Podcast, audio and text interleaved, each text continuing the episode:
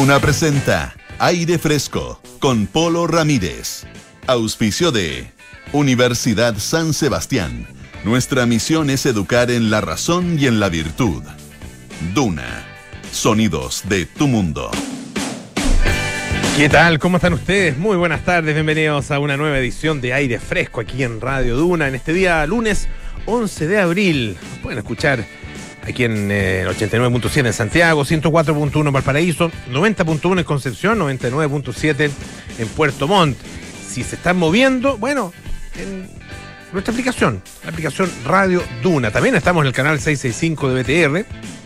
O pueden entrar a duna.cl, donde está absolutamente toda nuestra programación. Está eh, nuestra em, transmisión en vivo, nuestro streaming. ¿ah? No solo transmisión de voz, sino que también de imagen. Ah, por si quieren, bueno, ver lo que está pasando aquí en el estudio, también nuestros, nuestros clips. Y em, estamos también, eh, em, tendremos las noticias actualizadas todo el día en Duna.cl y también ahí están nuestros podcasts. Lo mismo que en Apple Podcast, Spotify y las principales plataformas de podcast. Hoy es día lunes, así que tenemos nuestra sección Ruta Silvestre. Vamos a, a tener un enfoque eh, distinto, eh, un enfoque desde, desde la mirada eh, del mundo productivo hacia la naturaleza, ah, eh, el manejo forestal sostenible, esa va a ser nuestra, nuestra temática eh, y estaremos conversando acerca del sistema chileno de certificación forestal sostenible. ah, y esto tiene que ver con eh, justamente la certificación de el, manejo que se hace de eh, el trabajo forestal.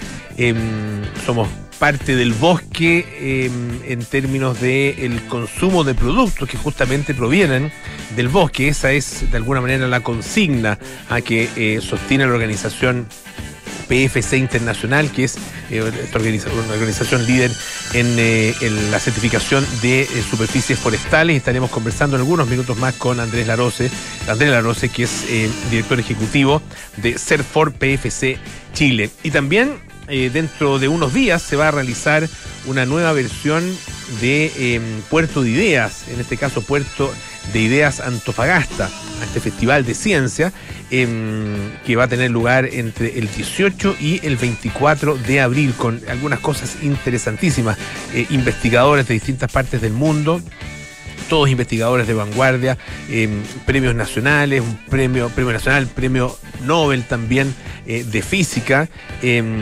nombres, la verdad que de altísimo nivel, ah, como siempre estarán presentes en Puerto de Ideas, estaremos en algunos minutos más conversando con su presidente, la presidenta de la Fundación Puerto de Ideas, Chantal Signorio. Pero partimos con la actualidad. Eh, se viene difícil la cosa, eh, bueno, está difícil la cosa en, eh, en términos de la, el impacto de la sequía, pero se viene aún más difícil. Llegó, me llamó la atención, eh, José Soto, ¿cómo está? Ujú. Bien, ¿y tú? tardes. Buenas. Me llamó la atención, eh, aparece en la portada del sitio web del diario The Guardian en, Ujú. en Inglaterra a estos anuncios de este plan sin precedentes para, la, para el racionamiento de agua en eh, la zona de la región metropolitana. Sí. Oye, es bien preocupante. Es bien preocupante porque en el fondo lo que está haciendo el gobierno es un poco adelantarse a una crisis que sabemos a todas luces que viene bien severa y eh, una advertencia respecto de que eh, parece que no va a haber la suficiente lluvia que necesitamos para que no exista algún tipo de racionamiento o corte de agua temporal en algunos sectores de la región metropolitana. Es por eso que hoy día el gobierno regional, estaba también la Superintendencia de Servicios Sanitarios, la ONEMI, anunciaron un protocolo de racionamiento hídrico eh, para toda la, la cuenca de Santiago, la región metropolitana. Son, en realidad, son cuatro tipos de alerta. Todavía no hay nada concreto, la verdad, no está nada anun- anunciado, pero eso es lo que podría pasar. eh, eventualmente va a pasar en caso de que efectivamente no llueva lo suficiente. Y estos cuatro tipos de alerta se basan en el nivel de abastecimiento que en, en algún minuto determinado tengan los ríos Maipo y Mapocho, que son finalmente los que abastecen. Y se componen de alerta verde, que es cuando los suministros de ambos ríos no alcancen y se deban aplicar recursos extra, alerta temprana preventiva, que es verificación de recursos de emergencia, restricción de presiones dentro de la norma, alerta amarilla, cuando los ríos Mapocho y Maipo no cubran los servicios de agua potable en un periodo superior a dos meses y la alerta roja, donde va a comenzar a aplicarse el racionamiento de agua a la población. Se van a implementar de esta forma, en, en la alerta roja, cortes rotativos de agua potable, pero que se van a usar recursos de emergencia para la atención a clientes críticos, como por ejemplo los típicos hospitales, servicios de salud, eh, casas de, adulto mayor y algún tipo de también residencias sanitarias. ¿Qué dicen las autoridades? Que en caso de corte de agua no va a tener una duración de, de más de un día, digamos, máximo 24 horas, que va a ser informado con anticipación para que podamos organizarnos. Del mismo modo, los cortes de agua se van a aplicar en forma rotativa, un sector a la vez, no van a ser más sectores, digamos, y van a ser cada cuatro 6 y hasta 12 días en función del déficit de agua que efectivamente haya que cubrir. Claro, uno dice que, duro eh, que, existan estos eventualmente cortes de agua cada cuatro días, por ejemplo, que sería lo más grave, y 24 horas. La verdad es que es bien difícil, vamos a tener que aprender a a, hacer la vida con esta nueva realidad de déficit de, agua. Y claro, eh, eh, escenarios según eh, dependen un poco de la, de la, empresa de servicios sanitarios que hace el suministro de agua potable. Por ejemplo, Aguas Cordillera y Manquehue, la alerta roja se va a aplicar en corte de manera rotativa, los cuales van a ser notificados con tiempo, se van a ver afectados 12 sectores, la suspensión, comunas, etcétera. La suspensión del servicio va a ser cada 12 días, luego pasan a 6 sectores a 4 días y así. Agua Andina, por ejemplo, tiene el mismo sistema de corte rotativo y un corte cada seis días y otro que se contempla cuatro sectores de cortes. Y así va, va, a empezar dependiendo lo que, lo que dice la autoridad de los flujos que hay. Ya, dependiendo entonces del déficit de agua, ah, se van estableciendo entonces estos distintos niveles de corte y en la medida en que el déficit sea mayor, eh, más seguido nos va a tocar entonces el, corte del eh, suministro. Qué dramático. Es muy dramático y Pero sabes que tiene una, perdón eh, José, tiene una cosa que es, que es positiva y, es, muy positivo que la autoridad se adelante porque esto nos hace, nos ayuda a tomar conciencia. Nos ayuda a tomar conciencia porque despilfarramos el agua. es cierto que el consumo humano, el consumo eh, domiciliario em, para, para, de agua potable es em, un porcentaje muy menor del consumo total de agua. Ah, eh, el mayor consumo lo tiene el sector agropecuario ¿ah? y ah, silvo, silvo agropecuario, digamos, o sea, la industria forestal, la industria y la, agricultura y la industria ganadera. Eh, después viene eh, la minería, eh, la industria eh, y finalmente el consumo domiciliario, en ese, en ese orden. Entonces uno dice, bueno, ¿y qué, Entonces, ya, ¿qué aporte? Pero el tema es que aquí, esta agua que tenemos acá en Santiago, en la región metropolitana, el consumo, el, la mayor, el mayor porcentaje del consumo lo tiene precisamente el consumo domiciliario. Ah, eh, porque uno, uno puede decir, ah, pero es que el agua se está botando allá en, no sé, por el río Tinguiririca. Ya, pero van a traer el agua del río Tinguiririca hasta acá. O sea, no nos sirve ese, esa comparación, ese ejemplo, ¿no? Lo que nos sirve es lo que está pasando en estas cuencas, la cuenca del río Maipo, la cuenca del Mapocho, en general toda la cuenca de, Santiago o de la región metropolitana, y la situación es dramática, o sea, es cosa ver, ver cómo está el Mapocho, ya no existe. Sí, y, yo creo que el llamado evidentemente es al consumo domiciliario, la verdad, que hay que hay que tener cada vez más responsabilidad en el consumo de agua. De hecho, ya lo decía la otra vez el ministro de Obras Públicas de que no se descarta eh, grabar el consumo excesivo de agua de las familias si eso fuera necesario en algún minuto, es decir, que se pague un impuesto por el consumo, por los parques muy grandes, por, los patios muy grandes, con excesivo pasto, etcétera. Hay que empezar a tomar medidas, la verdad, desde las duchas muy cortas, eh, tratar de racionalizar, de racionar el agua lo máximo posible y eh, evidentemente empezar a regar menos. Regar menos, yo creo que ahí hay un, hay un gran tema eh, y ahí es donde se produce la, la mayor, eh, el, mayor consumo y también la mayor expresión de desigualdad. En, en, la utilización del agua. claro, el, sobreprecio que se paga por el sobreconsumo eh, tal vez debería ser bastante mayor y eh, eso nos llevaría entonces a que la gente eh, ca- cambie el tipo de patio que tiene, que se olvide del pasto o de las grandes extensiones de pasto. Me quedó una duda. Rediseñe sus casas. Su- también. claro, rediseñen sus jardines lo- y, y- y- y las municipalidades también rediseñan los jardines, cosas que se está haciendo en, en varias, en varias Comunas. comunas. Me quedó la duda, si los cortes son generales, ¿cómo mantienes el suministro de agua en determinados espacios? No sé si eso no, no- no está explicado todavía, pero me quedó la duda de... Sí, que va a haber sobre. eh, sí, eh, va a haber. en- Porque no es que vayan casa en por lugares casa cortando el puntuales. agua. No, Claro. se, se va a cortar en sectores específicos, pero en lugares como hospitales, etcétera, no se va a cortar o, o va a haber un flujo que va a ser un poco más amplio cuando existan esos cortes en esos sectores puntuales. O sea, hay sectores que no se, que se va a evitar cortar Mm. el agua porque son como más estratégicos. Ya, yo no sé, eso yo, yo lo entiendo. El, el- el tema es el procedimiento. Bueno, en algún minuto se irá a explicar, me imagino, porque eh, no, es, que- no es que exista una cañería eh, específica para el hospital eh, que se pueda, a través de la cual, digamos, se pueda cortar todo el sector alrededor del hospital y Y dejar no, solamente claro. el abastecimiento para el hospital o, eso- o- o una casa, por ejemplo, eh, de no adultos sé, mayores. mayor, uno- lo que un- entiendo yo de eso, porque lo que explican es que se van a usar recursos de emergencia para la, la atención de clientes críticos. Ah, perfecto. Entonces, eso me suena a que ya, van a habilitar Ya. Eh, agua más que, Ya. que no van a cortar Más la que- llave más en que el no fondo. cortar la llave, van, a, van, a, van a habilitar eh, formas de abastecer Exacto. específicamente- ciertas zonas eh, críticas ya. de hospitales, de centros de adultos mayores, de clínicas, de lo que sea.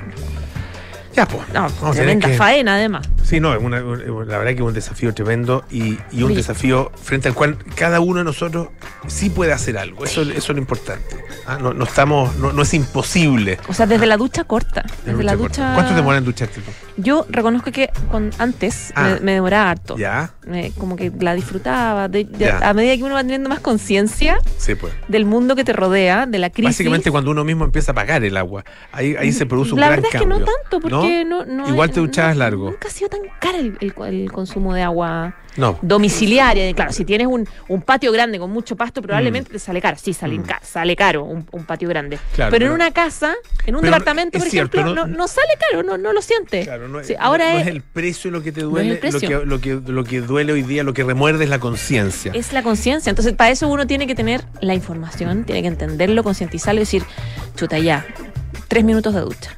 Y listo. Yo me ducho tres minutos.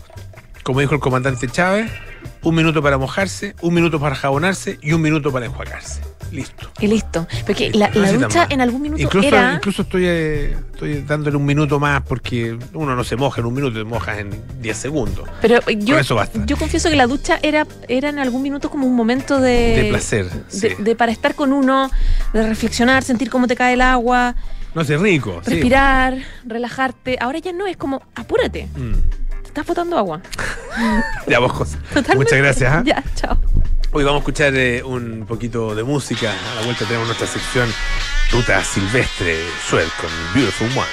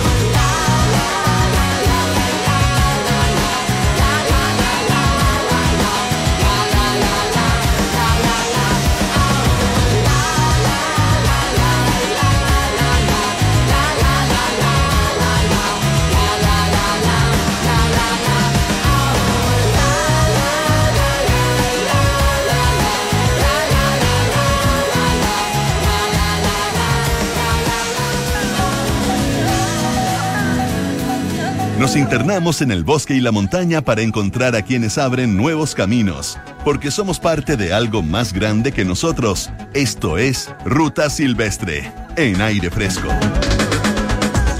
Toda la semana, eh, los días lunes en Ruta Silvestre, hablamos de obviamente la naturaleza, de quienes la exploran, de quienes la cuidan, de quienes hacen algo por, eh, por eh, asegurar que la naturaleza siga eh, acompañándonos y sigamos nosotros inmersos en ella eh, en las próximas generaciones. Y en ese sentido es importante también saber lo que hace eh, la industria forestal em, en términos del el cuidado y la sostenibilidad, precisamente de eh, esos mismos bosques que son tan fundamentales para los distintos ecosistemas. Y se está actualmente en proceso de actualización de lo que se llama el Estándar Nacional de Manejo Forestal Sostenible.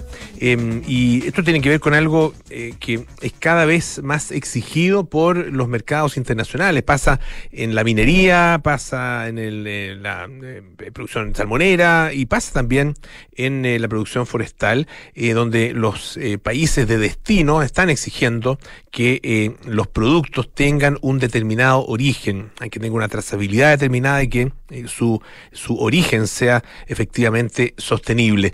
Vamos a conversar acerca de esto, de esta, de esta actualización del, estándar de manejo eh, forestal con el director ejecutivo de Serford PFC Chile, André Laroz, quien está al teléfono. ¿Cómo está André? Gusto saludarte.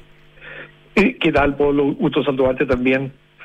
Cuéntanos un poco, a ver, eh, para, para ir entendiendo eh, acerca de, de, este mundo, eh, PFC eh, Chile y, y Serfor, ¿no es cierto?, eh, son los, de alguna forma, los estándares o el sistema chileno de certificación forestal sostenible parte, en el caso de Serfor, parte de eh, PFC Internacional, ah, que, que, es un certificador eh, a nivel mundial, ¿no es cierto? además es líder en superficie eh, certificada. Cuéntanos un poco cómo, cómo procede estos mecanismos y de qué manera lo podemos conectar con evidentemente lo que más nos importa, que es el cuidado de, la naturaleza, el cuidado del bosque. Perfecto. Mira, bien. el sistema se basa en un estándar una norma que define requisitos que debe cumplir una empresa para que su patrimonio forestal, sus recursos forestales, se consideren que están siendo bien gestionados, bien utilizados. Dentro de eso, bien utilizados, obviamente, de manera sostenible, renovable, cuidando eh, el suelo, cuidando los cursos de agua, en fin. Entonces, un estándar con normas muy específicas para la, en el caso nuestro, para los bosques plantados, aplica pino y eucalipto principalmente.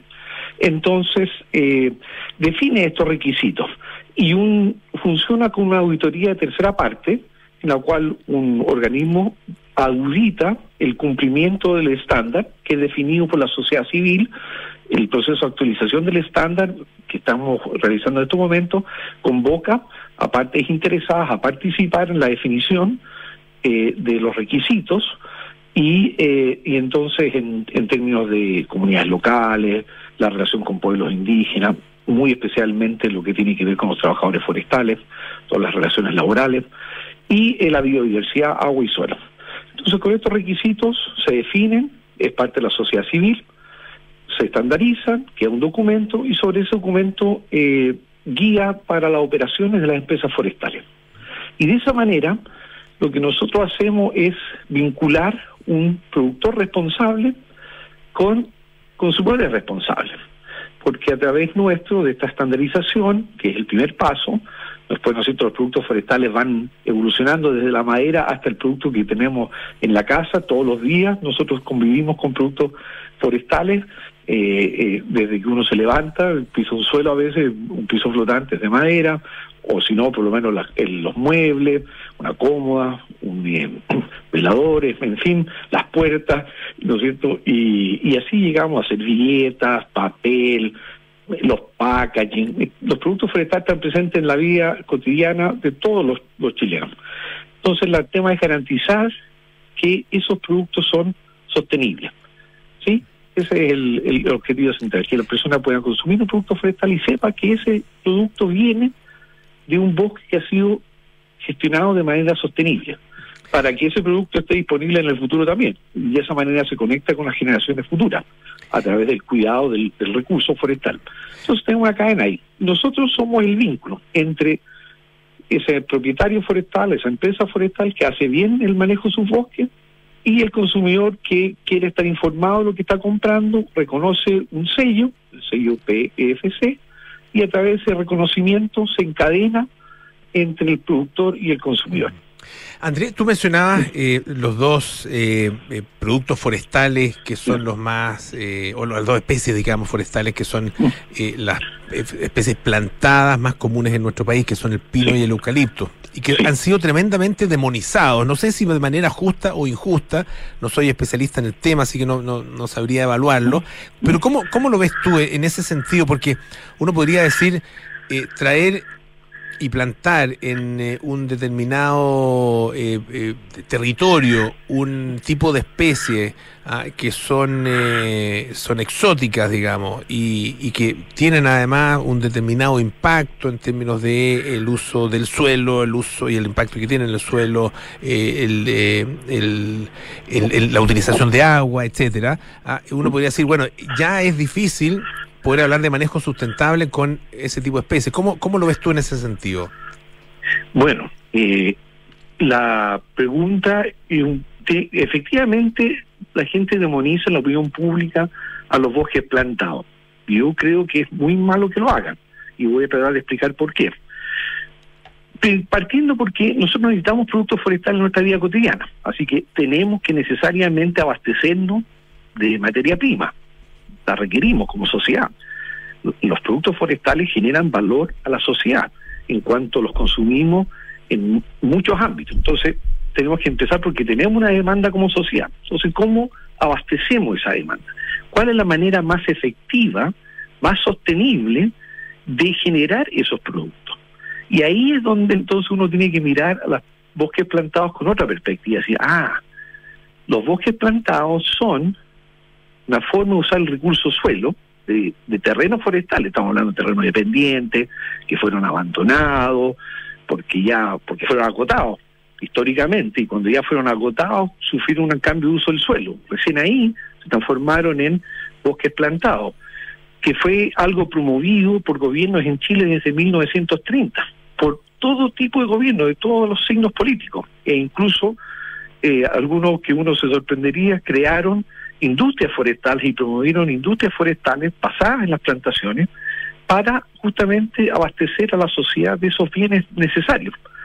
Entonces, cuando uno asume que tiene que satisfacer esa, esa necesidad, tiene que preguntarse cómo lo hago de la mejor manera. Y ahí es donde entramos nosotros en, eh, en la certificación, porque nosotros somos una guía de la mejor manera que se manejan los recursos forestales para que, para que esos productos que consumimos hoy día estén disponibles en el futuro también para las generaciones. Entonces la pregunta es cómo lo hacemos de la mejor manera.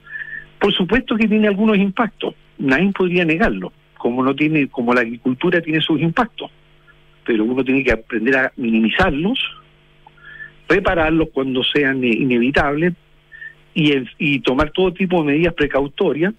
Y cuando uno hace esos cuidados y pasa y hace una buena gestión y toma conciencia cuando cada operario forestal, una gracia también de nuestro sistema, es que llegamos hasta el operario forestal. Y cuando un operario forestal toma conciencia de su responsabilidad en el uso del, recurso, cuando estaba haciendo la operación, entonces ahí es cuando realmente se, eh, se hace efectivo el, buen manejo. Y nosotros eso lo promovemos a través de un sistema de mejora continua. Nada es perfecto, pero, se, pero la idea es ir mejorando. Y Chile ha avanzado notablemente en su gestión desde que están los sistemas de certificación, el particular PFC. Y eh, entonces ese es el ese es el camino de mejora. Ahora vienen cosas como el cambio climático y obviamente que entonces la actividad forestal tiene que adaptarse y tiene que entenderse a sí misma en un, en un contexto territorial. No puede eh, ser autorreferente, tiene que la actividad forestal ciertamente que tiene que convivir en el medio, en su territorio, con las comunidades locales, y el tema agua no es menor. Ahora, eso requiere también mucho cuidado porque no es llegar y cambiar. Uno tiene que también pensar en, bueno, ¿qué industria tengo? Bueno, hay industria que se abastece de estas especies. Algunas grandes industrias, como la celulosa, que son grandes inversiones, ya están determinadas en su forma de, de, abastecimiento, qué recursos necesita. Entonces, los cambios se pueden hacer, se tienen que planificar, pero son de, de mayor aliento. El solo hecho que una plantación de pino tenga, que se cosechan las más tempranas 20 años, 25 años, entonces desde que un, que del momento que uno toma una decisión, tiene que esperar 25 años para que se materialice, ¿sí? crédito menos, 10, 12 años. Y cuando y al revés también, cuando yo cosecho algo y quiero hacer un cambio, tengo que pensar en, ok, bien, las condiciones lo requieren, eh, hay eh, un cambio climático que está eh, alterando los patrones hídricos en, en determinadas zonas, no en todas partes, pero en determinadas zonas sí, y ahí entonces habrá que ver cómo se maneja y pensar, ok, este cambio que voy a hacer va a afectar la industria futura y tengo que hacer los planes. En ese sentido también nuestro estándar tiene horizontes de evaluación de 25 a 50 años. Si nosotros miramos para adelante, el uso del recurso forestal tiene que garantizarse no para mañana nomás, tiene que garantizarse para los próximos 50 años, dos rotaciones.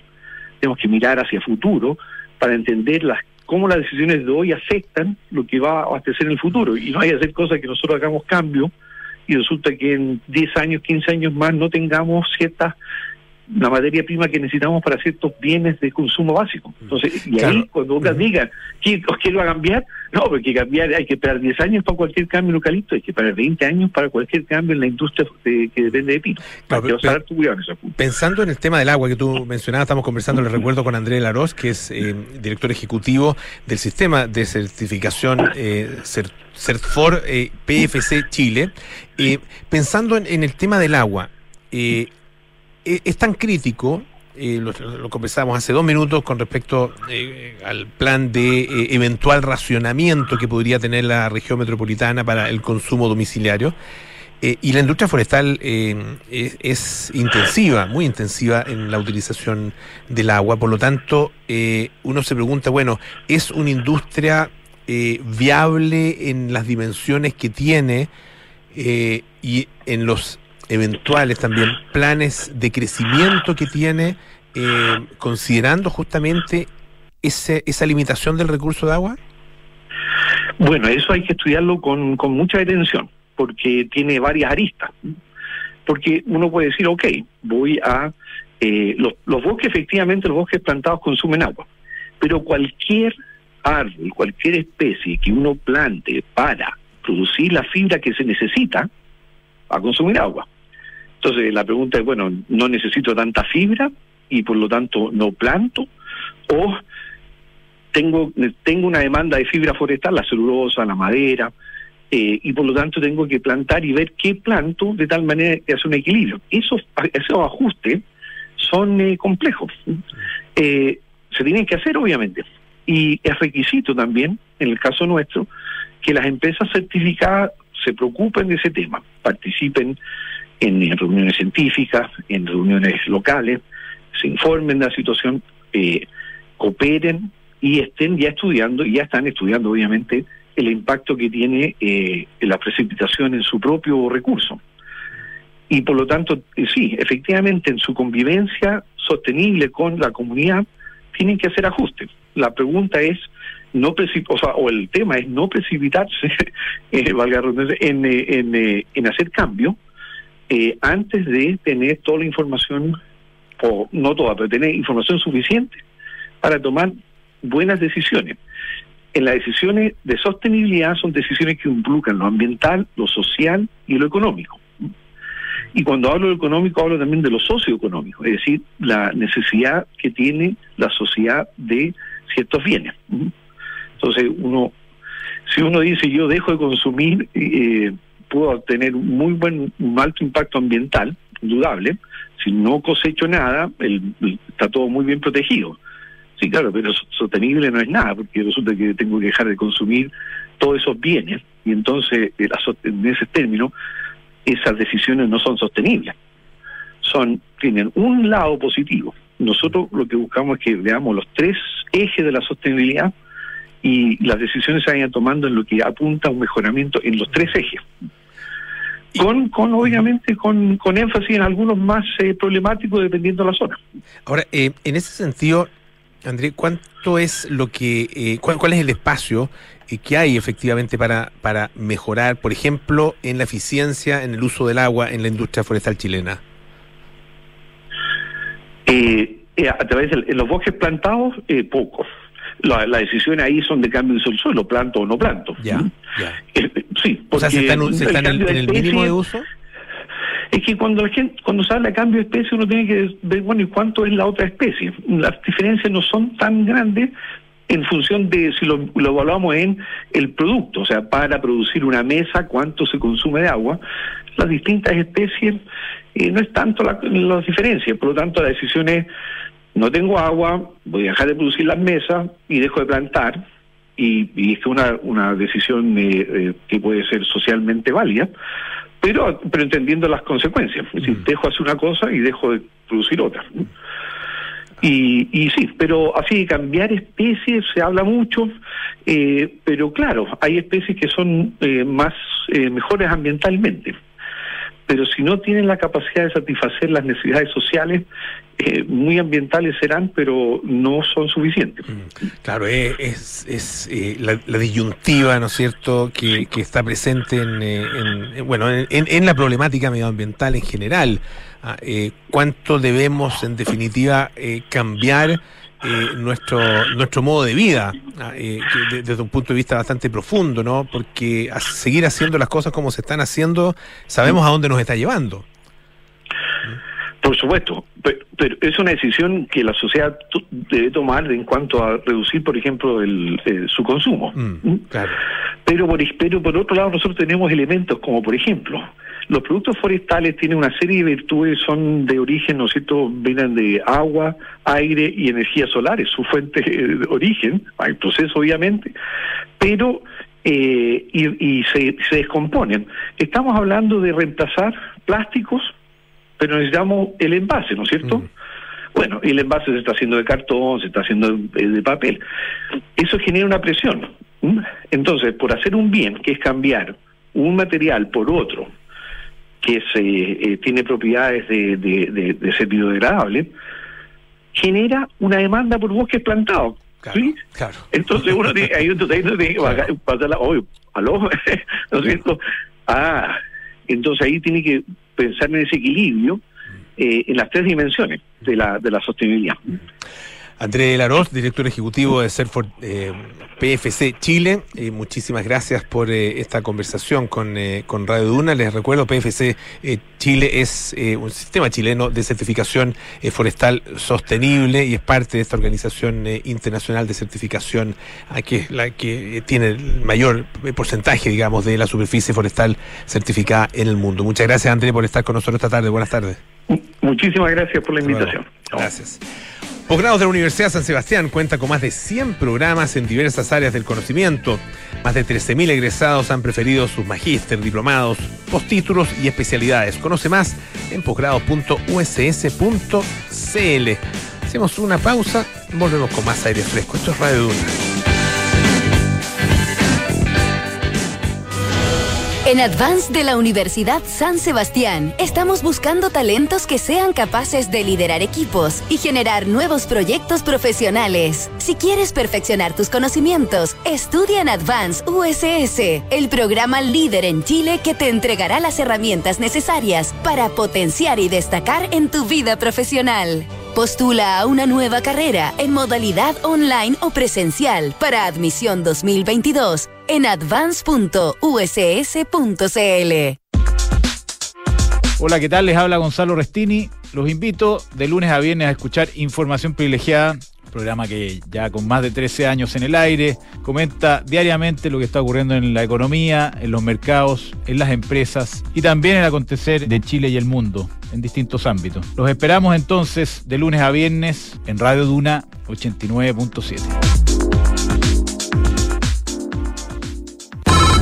Hola, hijo. Oye, papá, ¿andas por tu casa por casualidad? No, escapamos con tu mamá a la playa. ¿Pasó algo? Oh, de veras. Es que no recuerdo si dejé la puerta trasera con llave. Ay, José, ya ahora que te ponga una alarma, así cada vez que sales quedas tranquilo. Mira, con Verisur lo puedes revisar desde la app. Sí, lo sé. De esta vez no pasa. Llamaré ahora mismo. Chao. Protege lo que más quieres con alarmas Verisur. Llama al 600-385-0003 o calcula online en verisur.cl. Activa Verisur. Activa tu tranquilidad. Estás en aire fresco con Polo Ramírez. Ya estamos de vuelta aquí en Aire Fresco. Esto es Radio Duna. Hace parte del nuevo club Paula Cocina. Disfruta de una experiencia gastronómica única. Clases semanales con los reconocidos chefs de Paula Cocina. Recetarios, newsletters, descuentos y mucho más. Suscríbete en paulacocina.cl. Presenta Unimark. Se viene en los próximos días una nueva versión del Festival de Ciencia Puerto de Ideas. Este caso, Antofagasta. ah, y versión año 2022. Y estamos al teléfono eh, con Chantal Signorio, presidenta de la Fundación Puerto de Ideas. ¿Cómo está Chantal? Gusto saludarte. Buenas tardes, Polo. Muy bien, gracias. Eh, a ver, lo primero las fechas, 18, ¿no? 18 ya comienza... Partimos el lunes con ¿Ya? las actividades educativas, viendo a todas las comunas de la región. ¿no? Y el viernes eh, 22 en la tarde es la inauguración ya del programa abierto a todo público. Viernes, sábado y domingo estamos ahí con este festival eh, presencial de vuelta. Volvimos, estamos felices. Este, bueno, este es 100% presencial, pero además la gente desde, desde distintas partes de, de Chile y del mundo puede verlo eh, y, y- y asistir también de manera remota, ¿no? Así es, así es. Nosotros ya nos mantenemos con, la, con los dos formatos, estamos en presencial y online a la misma vez, eh, ya, ya eso se instaló y, y nos parece fantástico poder convocar no solo a los locales, porque obviamente Antofagasta queda dos horas de Santiago, no es obvio. Y así que muy contentos con, con esta nueva fecha. Eh, ¿Cuáles son eh, algunos de los de los grandes nombres que, que vienen aquí? Hay, participación de distintos eh, investigadores en, en- en temas que además son muy interesantes, tienen que ver eh, con eh, qué sé yo, la astronomía, con eh, la medicina, ah, con el desarrollo tecnológico. y también entiendo que es un programa absolutamente paritario con una importante participación de mujeres científicas. As- Así es, tenemos un festival, eh, bueno, siempre tenemos los temas que son tradicionales, un poco también por donde está el festival, donde, se realiza, que es Antofagasta, que es el Gran Desierto, siempre tenemos temáticas de astronomía, hablamos muchos temas del desierto, de la biología, de, de- de las investigaciones locales, y siempre también tenemos mucha neurociencia. Pero además este año le dimos tres nuevos como, como ejes, cada año vamos buscando de acuerdo a, lo que está pasando, a lo que a, a- hacia dónde estamos mirando o curioseando. Entonces, bueno, obviamente el tema femenino fue hace tiempo que estábamos buscando la paridad, no es obvio, eh, y este año la tenemos y vamos a hacer de hecho la conferencia, la actividad de- de inauguración, va a ser una gran conversación entre, entre varias científicas nacionales y latinoamericanas, eh, eh, justamente sobre el superpoder de la curiosidad femenina. eh, y de ahí nos vamos bueno a explayar en, todas las áreas que, que nos permita. Va a estar la Brigitte Batiste, que probablemente muchos la conocen, esta bióloga colombiana, la Ana María Lennon, inmunóloga chilena, pero que trabaja en el Instituto Curie de París. Va a estar también Mónica Rubio, que es nuestro premio nacional eh, y es astrofísica. Y va a estar Carolina Torrealba, que fue eh, subsecretaria que es bióloga y fue subsecretaria de ciencia. Así que vamos a partir ya con ese toque, como dices tú, eh, de, de- de mirar en fondo cómo la mujer se ha instalado. Hoy día es, obviamente, en las nuevas generaciones eh, bastante paritaria ya en el estudio y en los cargos, pero pero las generaciones ya de mi, mi generación ya eh, ha- habían hay menos mujeres eh, en, cargos de, de responsabilidad. Claro, en, ese sentido, eh, fue mm, el, el de esta- ponerse como, como meta, como objetivo, tener eh, una participación eh, paritaria eh, de, mm, en, en el programa, eh, fu- fue, fue una, obviamente que es exigente, pero fue una dificultad muy grande poder eh, llenar, digamos, todos esos espacios, porque tal como tú dices, en, en- sobre todo en generaciones un, ya un poco, un poco más mayores, eh, la participación femenina es efectivamente mucho menor en estas áreas. Ah, Y de, y de hecho es, un- es un hay problema. muchas mujeres que están haciendo cosas muy potentes de muchas edades y en, en todas partes del mundo. El problema es que como son un poco menos las que están en cargos directivos, que tienen como eh, publicaciones que, que han sido traducidas, en fin, que, que, que- que estén ya en un trabajo más de divulgación y no todavía en la parte, en la primera fase, que es la fase más de investigación, son muy requeridas Ya. y son Ah. requeridas en todas partes porque todo el mundo tiene ganas de escuchar estas mujeres. Entonces, un poco la dificultad eh, es esa. Entonces, bueno, pero pero pero todos los años se abren eh, eh, nuevas posibilidades y, este año encuentro que realmente eh, lo logramos, estamos muy contentos y, y, y, bueno, la mujer y el hombre pueden hacer las mismas cosas, lo que pasa es que, que, la sociedad tiene que darle las mismas oportunidades y yo creo que ya, ya estamos un poco en esto, estamos.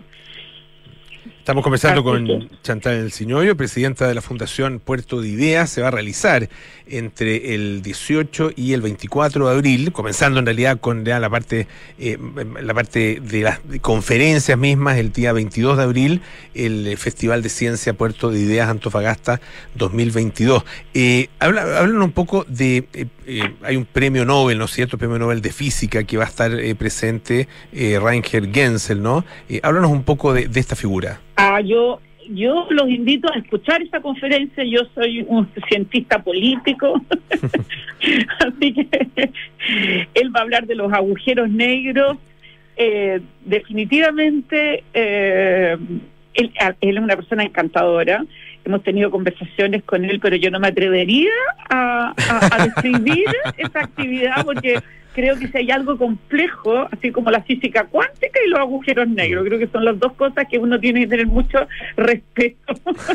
Ya, pero, Pero es- pero ese, lo es su- ese es su tema. es Podemos que- decir, podemos decir en síntesis, va a hablar de los agujeros negros. Ah, claro, claro. Y, y- y- y- y toda una historia en torno a eso, y por eso recibió en el 2020 su premio Nobel. Eh, y obviamente uno de los grandes misterios de- del universo son los agujeros negros. Por lo tanto, que yo te pueda decir así como un- una frase para el bronce sería como... eh, no, es que esa es la dificultad, porque Claro. porque lo que sucede con estos temas es que uno eh, eh, son muchas las ciencias y muchas veces entre ellos tampoco usan los mismos lenguajes y eso es fascinante y se sorprende unos con otros eh, y, y- y uno que no es científico de, ninguno cree que es- la ciencia es toda igual y, y- no, los físicos tienen una forma de hablar, lo- los biólogos otro, eh, etcétera, los químicos y y, y- y es un universo, una- un lenguaje, unas teorías que hay que entender que son distintas. Pero la gracia en Puerto Idea, y eso yo doy fe porque yo soy una persona que no tengo idea, o sea, yo no me formé como científica, es que uno va a una conferencia y realmente los académicos, los profesores, estos grandes científicos, eh, traducen a un lenguaje amigable eh, y yo he escuchado conferencias sobre temáticas muy complejas y las he entendido, las he disfrutado, eh, me ha sorprendido, me, ha motivado a después a seguir leyendo sobre esos temas, así que esa es la gracia de hacer un festival de ciencia, en fondo, que es justamente eh, dejar de, de- de creer que, hay, que como que los científicos andan como en otra galaxia. Un- una, un- una temática que es más cercana a nosotros, eh, porque conocemos muy bien sus resultados, eh, es el tema de, las de las vacunas, eh, y va a estar también presente el, un oncólogo, que es Christoph eh, Huber, ¿no es cierto? Que es Sí, cofundador de, Huber. Huber, cofundador de BioNTech, ¿no? Claro, este, este es, una, es un médico austríaco que, que, que creó, tuvo varios em- emprendimientos en empresas biotecnológicas y una de las cuales fue BioNTech y, eh, y crearon justamente esta, esta, estas vacunas eh, con este ARN. Eh, pero lo fascinante que ya, ya sabemos todo de la Pfizer y la estamos, mm, yo creo que en Chile ya prácticamente todo el mundo tiene una vacuna Pfizer y, y conocemos esta tecnología, etcétera. Pero lo fascinante de, de, este personaje, de lo que está haciendo BioNTech, para mi gusto, y, y fue lo que a mí me motivó realmente de poder de invitarlo, es que ellos están eh, trabajando en 15 tipos de cáncer para crear vacunas eh, en estos cánceres. Y eso va a ser una revolución de la medicina eh, que me parece absolutamente fascinante entender lo que están haciendo, cuáles son las, la, la, las, las enfermedades, los cánceres específicos que están, eh, que están estudiando.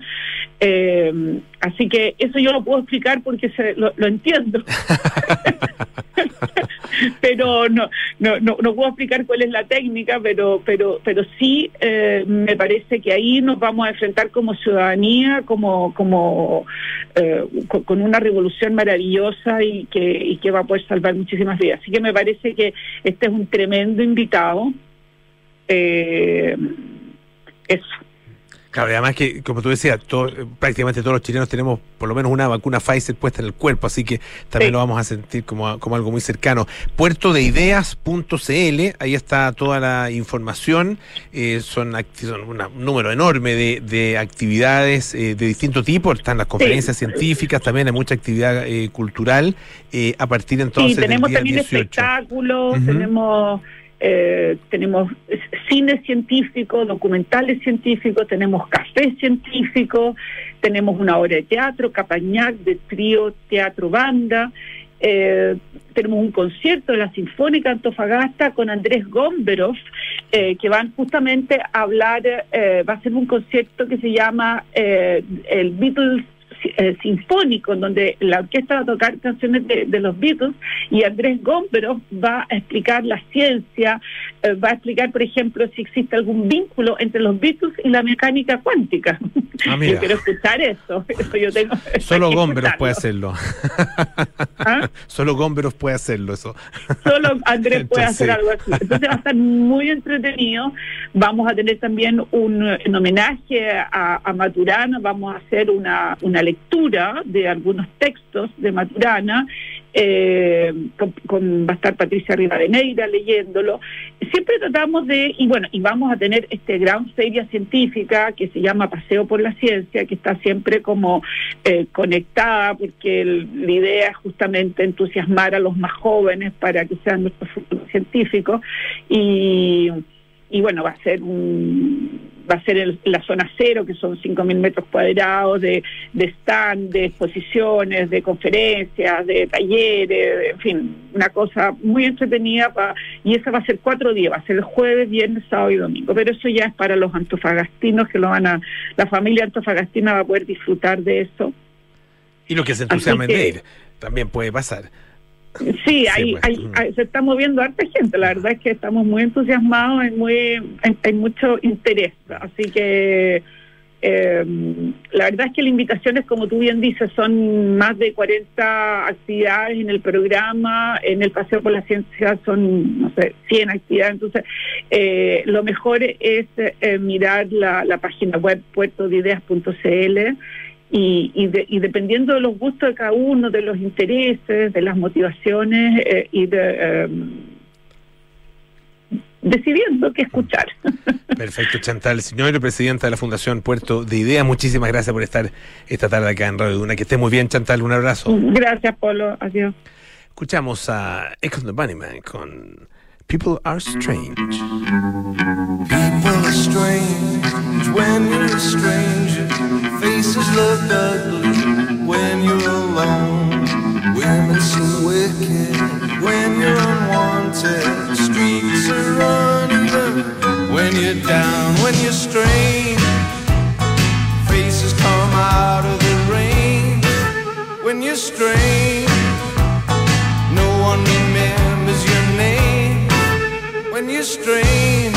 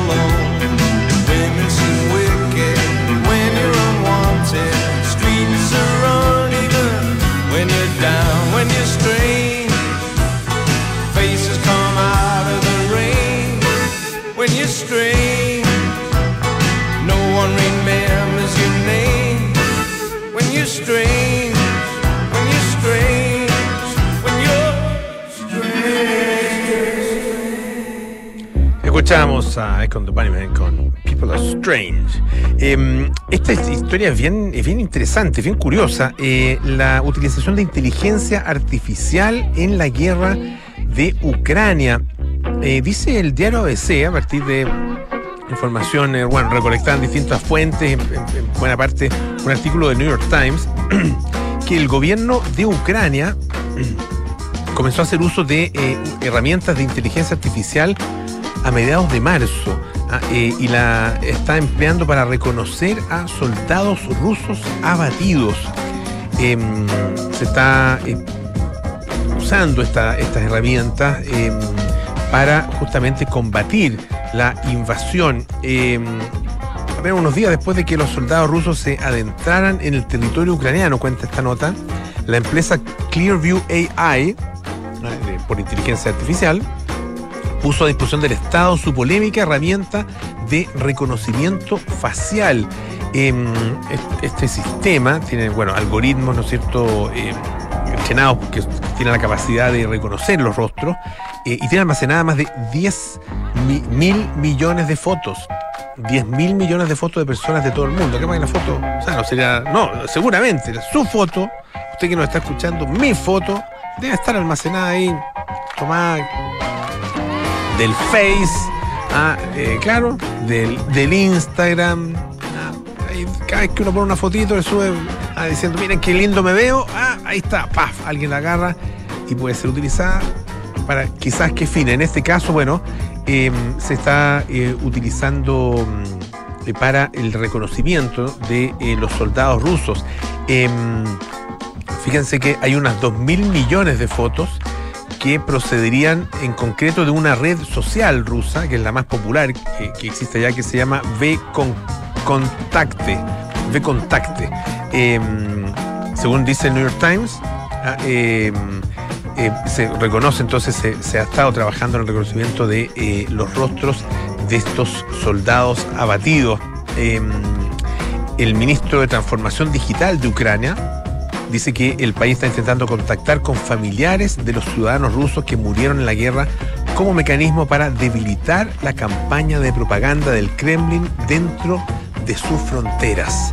Ah, eh, interesante ah, cómo la tecnología, en algo tan dramático como la guerra, puede, bueno, eh, añadirle incluso una nueva herramienta bélica, una tecnología que en, en- en apariencia no tiene ningún tipo de conexión con la utilización bélica. Bueno, ya nos tenemos que ir. Vienen cartas notables con Bárbara Espejo. Hoy presentamos de Antonina Artó a los rectores europeos. A las 19 horas, nada personal con Josefina Ríos y Matías del Río. A las 8, Terapia Chilensis con Matías Rivas, Arturo Fonten y Andrés Benítez. Y eh, luego viene Sintonía Crónica Epitafio con Bárbara Espejo, Rodrigo Santamaría. Hoy, Nina Simón. Y nosotros nos juntamos mañana, pues, mañana a las 6 de la tarde para más aire fresco. Que estén muy bien, sigan en Radio Duna, chao.